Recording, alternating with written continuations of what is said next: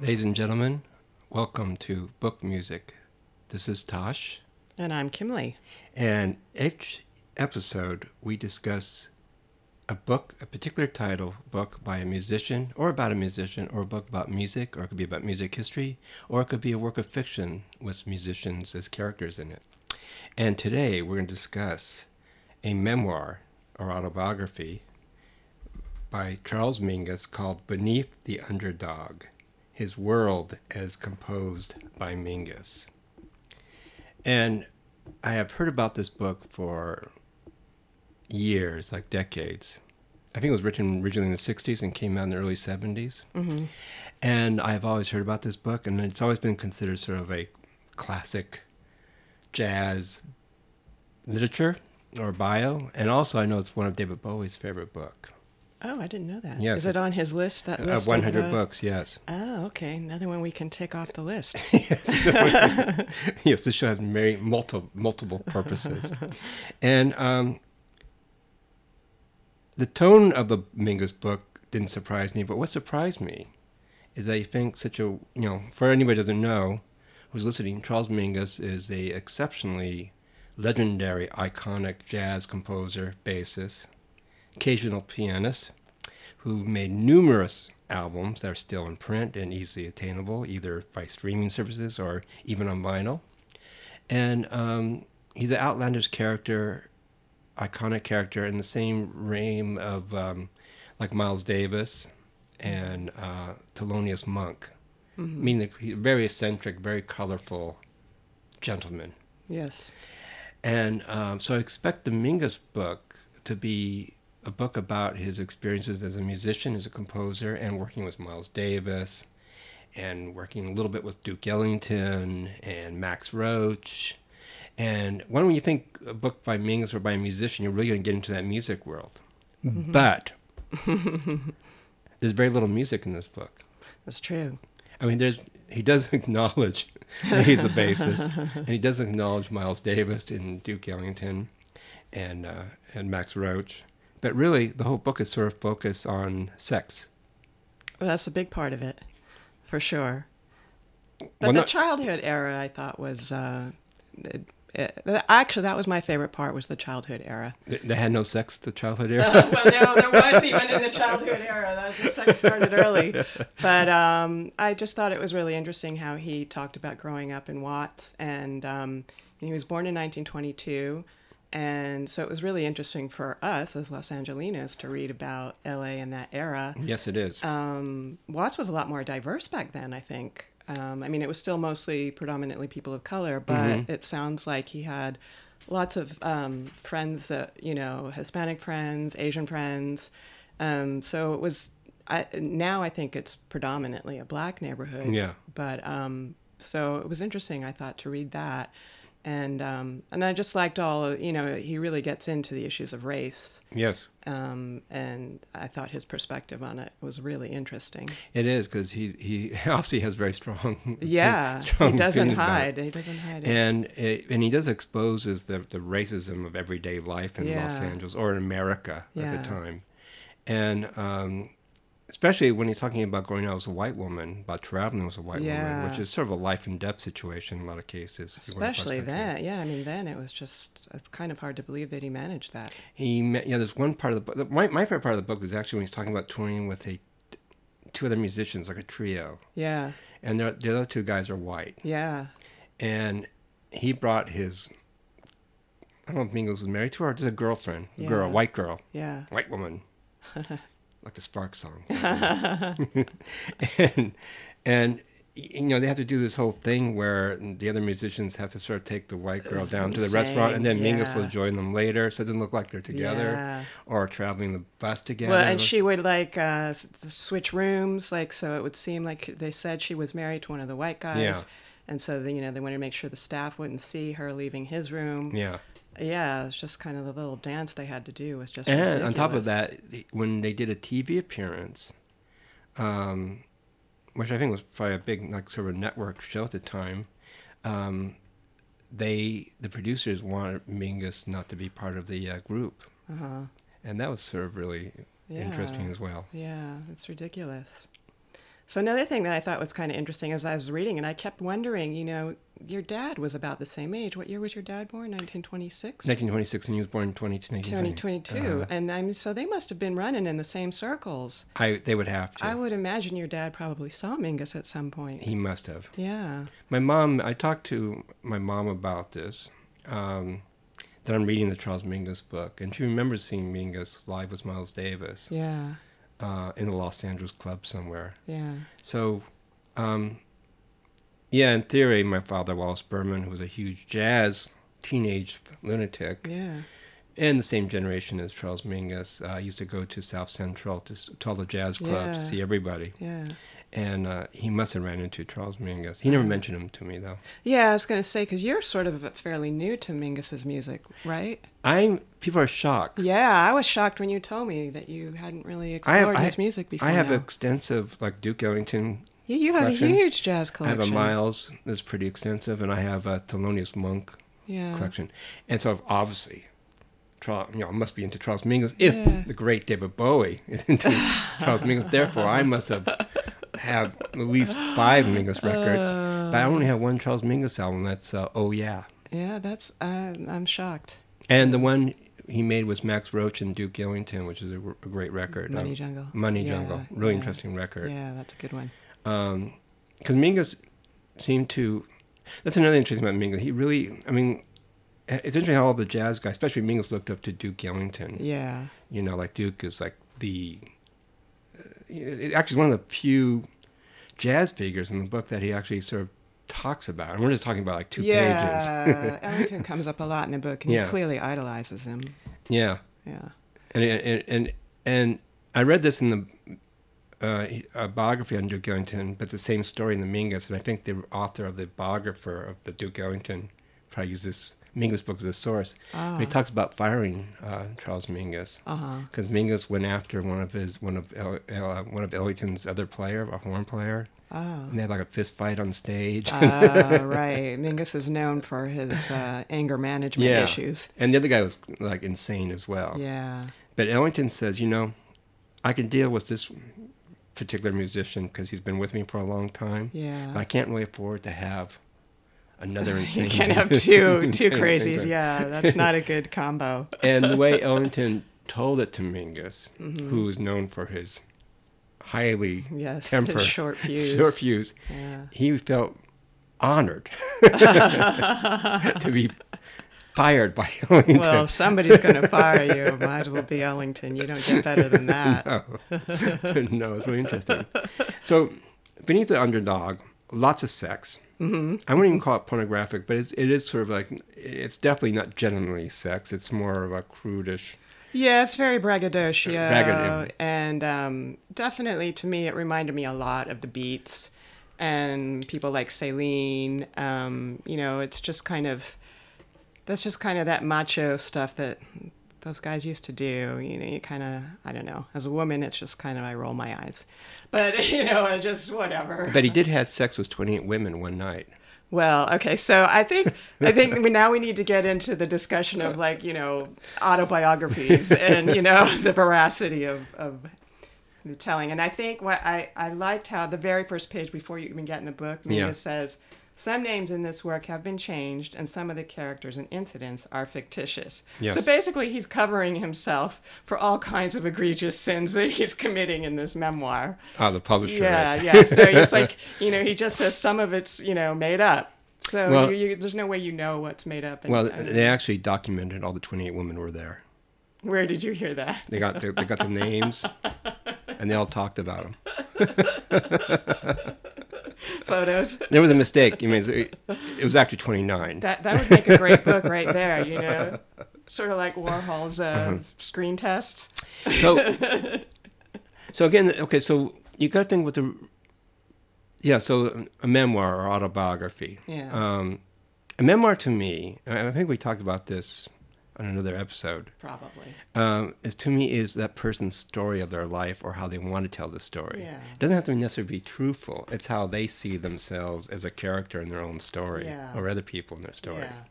So I personally, when I read a memoir autobiography, you know, I'm not looking for the truth. I'm looking for that person's character. Exactly. You know, that's why I'm buying that book because it's the character of that person. Yeah. You know, if I want to read a biography, that means oh, I really want to know the facts. I want to read the footnotes. I want to make sure mm-hmm. everybody's you know mm-hmm. interviewed is, is identified and and and and proved and all that sort. But a memoir autobiography, I really don't care. Yeah, I feel exactly the same. I don't care how much of it is apocryphal. It's Yeah. just as long as there's something meaningful there and you know you, you feel like you're getting to the greater truth. I mean, I still feel like I have a good sense of who Mingus is.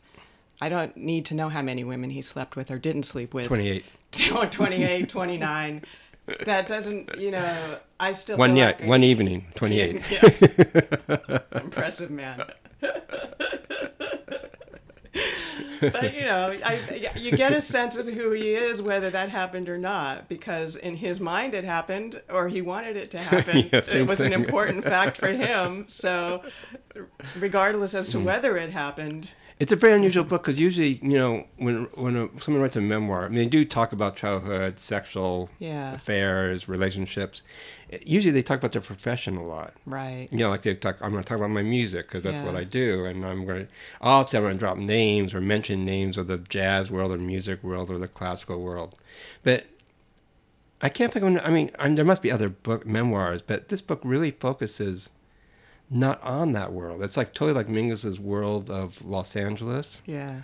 and Watts and his feelings about the whole sort of pimp culture of the time, and right. and and and what the, the only thing I find really shocking again is that is there's not there's not a lot of music, Yeah. you know, stories or stuff like that. Yeah. Because you know, for God, he must have like a real and he must have amazing stories about working with these yeah, I know. It's interesting because I mean, he was a really prolific composer Yeah. and recording artist, and yeah, he's like there's scarcely any mentions of you know recording sessions or working on music, Yes, and, and, it was usually constant. And usually, when you read a, musician's memoir, they always talk about that one album that's so special to them, or the Yeah. music a lot. But but Yeah. Mingus, you know, he, I mean, uh, anything he mentions about music is just sort of like a bypassing incident in his life. And I could, I know music is important to him.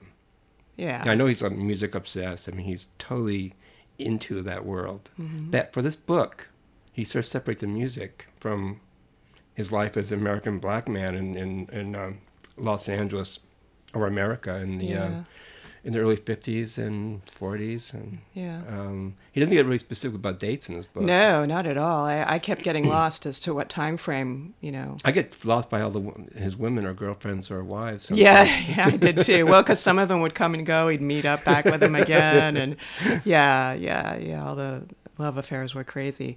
But I think what was also really interesting about the book was that, um, and very telling as to who he is as a person, was that he kept changing the point of view.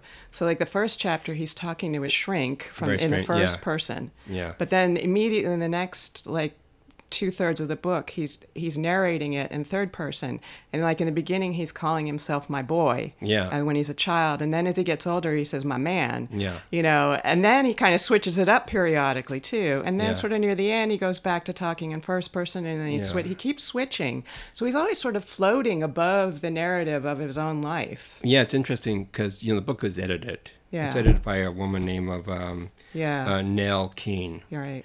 Uh, who was a white woman hmm uh, and was an editor and uh, worked in film. I think she wrote screenplays. Yeah, Um, and so the book, you know, originally the book was like, mm, I think it was over a thousand pages. Then he made like an 800 page manuscript. yeah. So, you know, he worked on and let other people work on this book, editing it down. hmm So usually, you know, standardly you get rid of the first person, second person, third person. yeah, consi- clean it make up it a consistent. bit. Yeah. But that is not the case because that is, I think, the book.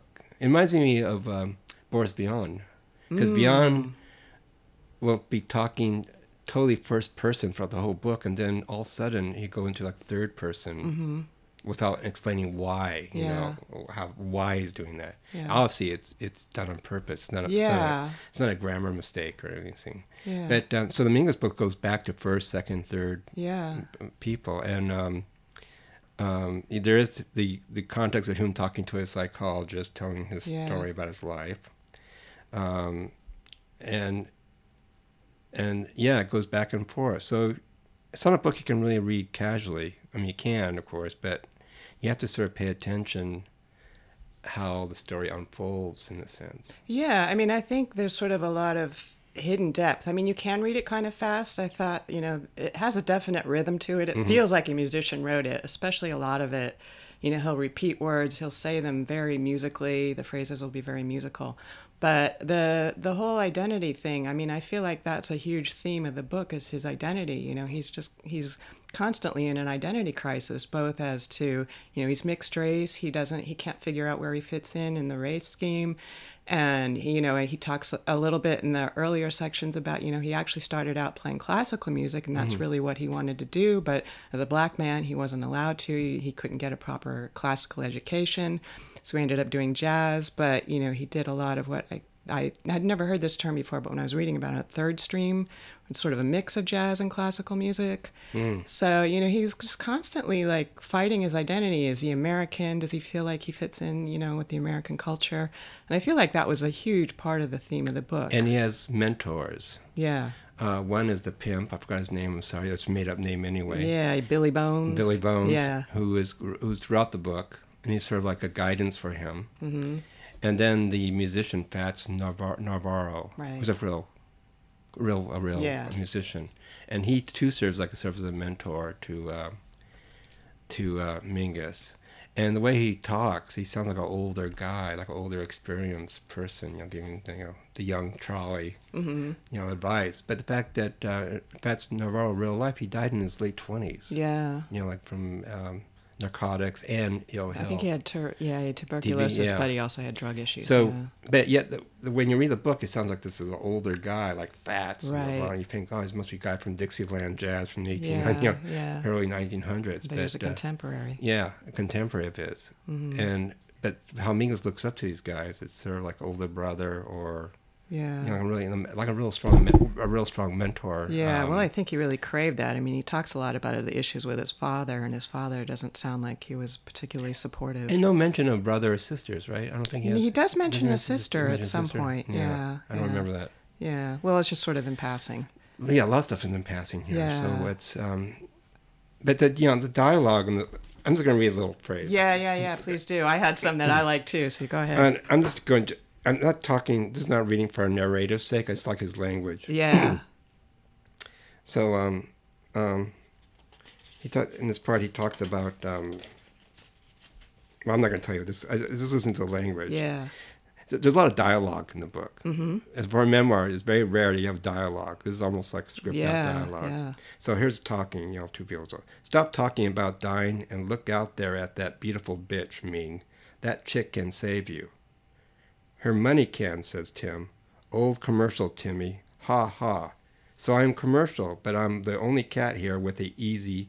So I say, I'm the only cat here with a classy short. It's ain't no raggedy Ford, it's a Cadillac.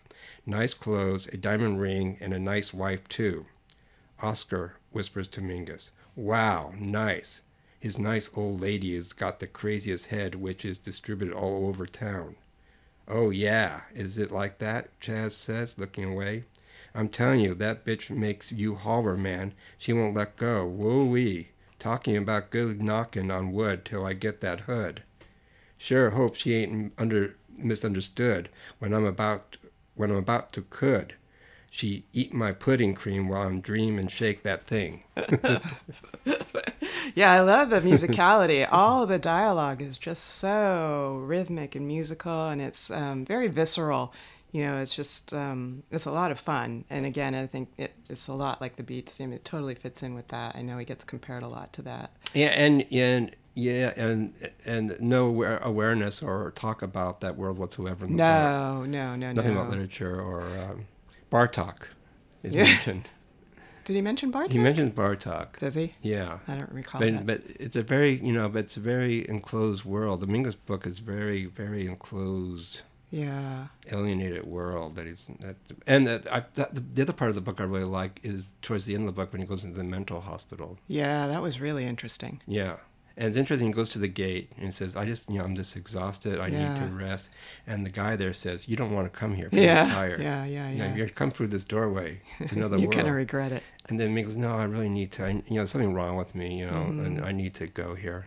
And the guy says, "It's up to you." You know. Uh. And then Mingus does go for that doorway, and it becomes like a you know it becomes like It's a hellish nightmare. a hellish nightmare Yeah. for him, which I think he conveys quite well in the book. Yeah. I mean, it's a very vivid um, description of his life in uh, in. Yeah. Um, I don't know. I, he wasn't there for a long time, but it's obviously he made a mistake, Right. He imme- yeah, he immediately realized it. and it's also about regret. You know, like regretting your mistakes and, and how you have to deal with it or how to get out of that. Yeah. And that that part where he goes in the mental hospital strikes me as a really um, a poignant um, period for him, where he was heading towards a pathway, and he you know he shouldn't have gone that pathway, but he he went yeah, through I the, think he went for the in gates. the book that's a big turning point. I mean, that's probably like two thirds into the book, and then that's when he starts kind of going back to first person and talking Mm-hmm. to the shrink, and yeah, definitely a big turning point in his life.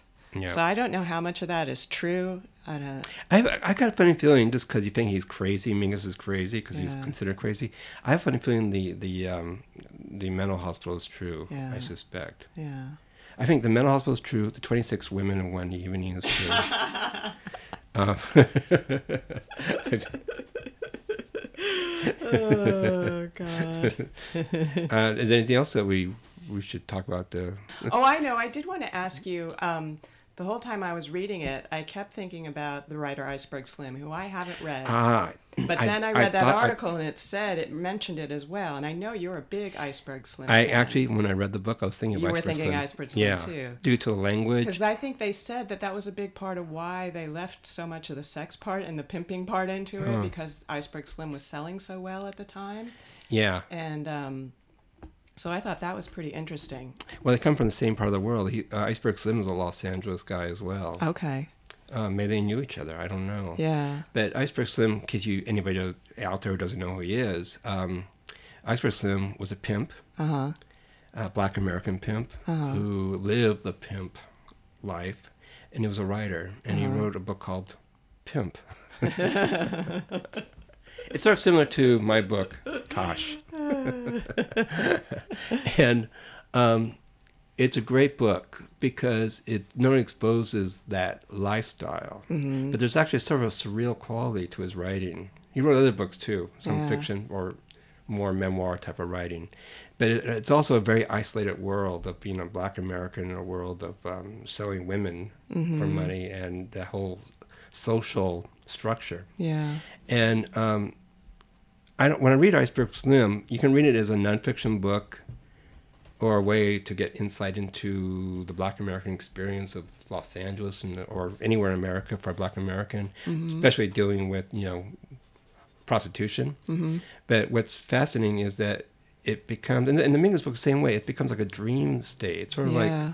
You know, it's not it's not it's not like a nonfiction book. It's more almost like a David Lynchian view Yeah. or you know, or Buñuel Yeah. world of, of subject matter of prostitution and pimps. Mm-hmm. And Iceberg Slim is a really amazing writer. He's incredibly, um, um, um, he's a he's a really incredible um, presence in that world and the way he projects that world. Yeah. And um, he also did a mo- movie Mm-hmm. called All Night Long. Have you heard of this film? I think I was reading about it in one of the articles as I was doing research. It's an English, mo- British movie. Yeah. and it's like Charles Mingus, I think Max Roach, and I, for some I think David Brubeck, which seems like a strange, Yeah. strange- and there's a long party scene where um, uh, where um, uh, Mingus and uh, Brubeck and, Max Roach are playing at this like like a party, Yeah. and it's a story about uh, a, a, a, musician who has his own band, and it's based on Othello. Huh. And Patrick McGoohan, who is the prisoner or secret agent man, Uh huh. the great Patrick McGoohan, uh, plays the jazz, plays a, a white jazz drummer. Huh. So he's like Iago to Uh-huh. uh, this this guy who's like has this band. Uh-huh. So basically, it's like takes place all one night, and Uh-huh. Patrick McGoohan's trying to get rid of a drummer so Huh. he can replace him in this band. Uh-huh. And in the background is like Charles Mingus doing music and stuff. Ah. I don't know if Mingus wrote the soundtrack or it's even Mingus music, Huh. but he's he He's plays in the. as Charles Mingus. He has a Oh, character. that's cool. I wonder if that's readily available to watch. I have a DVD of it, and I think it is, and it's actually I think it's streaming on uh, Cal-. Oh, okay. Kanopy. yeah. Oh, okay. Cool. Um, so last week you did the bulk of the playlist. This week I will do the bulk of Okay, the playlist. sounds good. Because I'm a, a bigger Mingus fan. Fair enough.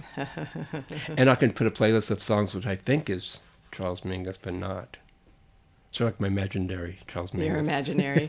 well, it's interesting because a lot of contemporary people, uh, current contemporary people, um, have covered his music. Um, like I was listening, I didn't even know this, but uh, Elvis Costello did some concert where he did a Mingus piece that he put vocals to. And um, the last project that Mingus worked on before he died was uh, a Joni Mitchell. yeah, the album, Joni Mitchell which is called album, Mingus. Have you heard it? Yeah, yeah. Is it good? Um, it's okay. So anyway, I think that's it. Yeah, all right. Well, I think we both really enjoyed the book. Yeah, I Highly recommended. Beneath the Underdog is a great jazz book. Yeah, It's jazz, not in the music sense, but in the jazz environment and the world of jazz, but without the actual jazz music, which is Yeah. interesting enough. yeah, yeah, absolutely. Yeah. All right. Well, um, come back and uh, check us next time where we're going to be reading um, the John Doe book, not the new one, but the first one that came out a few years ago, Under the Big Black Sun A Personal History of LA Punk. Tosh and I are both Los Angelinos, and we both uh, lived through that era. So we, lived, we lived it. Uh, we'll be looking forward to discussing that with you all in the next uh, podcast. And you can check our website. It's uh, bookmusik.com, B O O K M U S I K.com. And you can uh, find links to all of our podcasts and our social media Facebook and Instagram. So we will see you next time. Bye bye.